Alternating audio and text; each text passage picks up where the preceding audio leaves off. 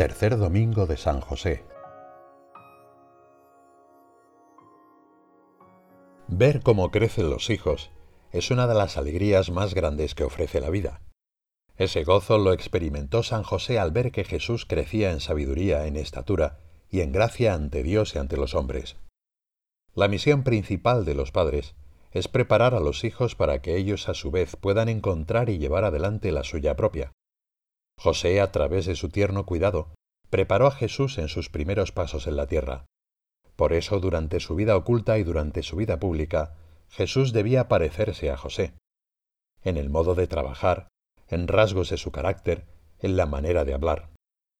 En el realismo de Jesús, en su espíritu de observación, en su modo de sentarse a la mesa y de partir el pan, en su gusto por exponer la doctrina de una manera concreta, tomando ejemplo de las cosas de la vida ordinaria, se refleja lo que ha sido la infancia y la juventud de Jesús, y por tanto su trato con José.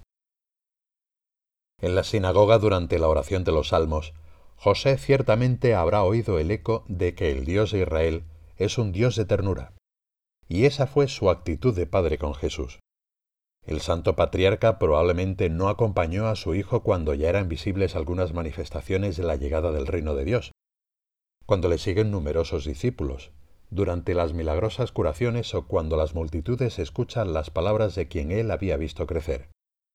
San José, al contrario, siempre se desenvolvió en la discreción de la educación familiar, en ese ámbito tan doméstico, tan escondido pero a la vez tan fecundo y lleno de amor. Los frutos de aquellos años no tardaron en llegar.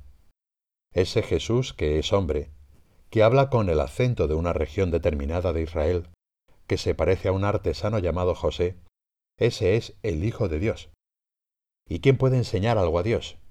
Pero es realmente hombre, y vive normalmente, primero como niño, luego como muchacho que ayuda en el taller de José, finalmente como un hombre maduro, en la plenitud de su edad. La ternura de José sigue viva a través de aquel hijo, que creció bajo su techo y que tanto se le parece.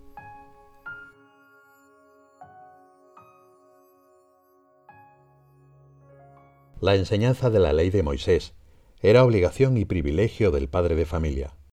Por eso fue José quien tuvo la peculiar tarea de enseñar al Mesías la historia de Israel y la fe de la alianza.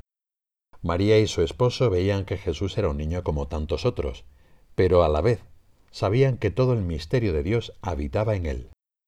A ellos les fue confiada la responsabilidad de poner el nombre de Jesús a la segunda persona de la Santísima Trinidad encarnada y de educarlo en la tradición del pueblo elegido.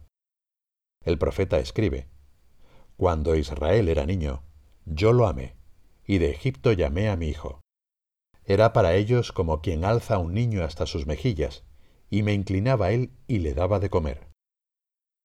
Si la tradición cristiana ha visto en este oráculo la referencia a Cristo, se puede ver también una referencia a María y a José. El amor de Dios a Israel se compara al amor de un padre y de una madre hacia su hijo. Era Dios quien cuidaba siempre de su hijo, pero lo hacía a través de la Sagrada Familia. Es Dios quien enseña, pero a través de los hombres. Un niño pequeño en Israel pasaría la mayor parte de su tiempo jugando con otros chicos de su edad en la calle o en las plazas. Las plazas de la ciudad se llenarán de niños y niñas jugando en ellas, dice el profeta. Y el Señor habla también de los niños que se sientan en las plazas. La vida en Nazaret era una vida al aire libre. En este contexto los padres impartían a sus pequeños los primeros rudimentos de la instrucción en la fe. Escucha, hijo mío, la instrucción de tu padre, y no abandones la enseñanza de tu madre, que son diadema de gracia para tu cabeza y collares para tu cuello. Jesús niño grababa en su corazón las enseñanzas de José y las instrucciones de María.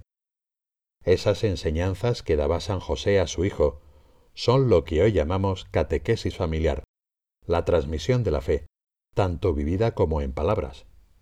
El hogar debe seguir siendo el lugar donde se enseña a percibir las razones y la hermosura de la fe, a rezar y a servir al prójimo. Es en ese clima familiar en donde Dios imperceptiblemente entra a formar parte de la vida de los hijos aquellas primeras oraciones y manifestaciones de piedad que hemos heredado permanecen para siempre en lo más profundo de nuestra alma.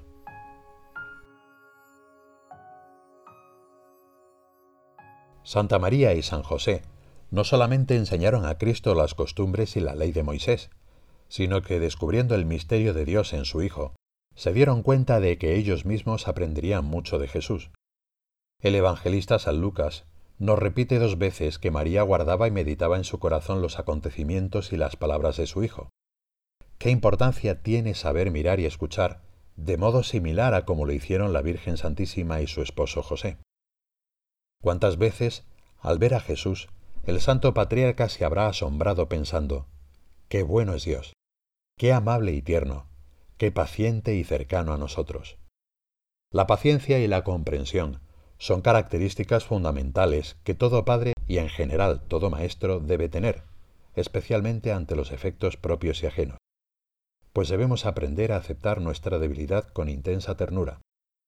El maligno nos hace mirar nuestra fragilidad con un juicio negativo. Al contrario, debemos descubrir una y otra vez lo positivo en nosotros y en los demás, pues así se acerca Dios a nuestra vida. La verdad que viene de Dios no nos condena, sino que nos acoge, nos abraza, nos sostiene, nos perdona. La verdad siempre se nos presenta como el Padre misericordioso de la parábola. Viene a nuestro encuentro, nos devuelve la dignidad, nos pone nuevamente de pie.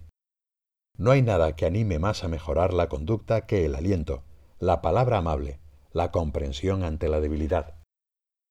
San José aprendió de su Hijo, que era Dios, a ver el mundo con compasión y ternura. Decía San José María, José era un gran cariño de Jesucristo. María era su madre, a la que quería con locura.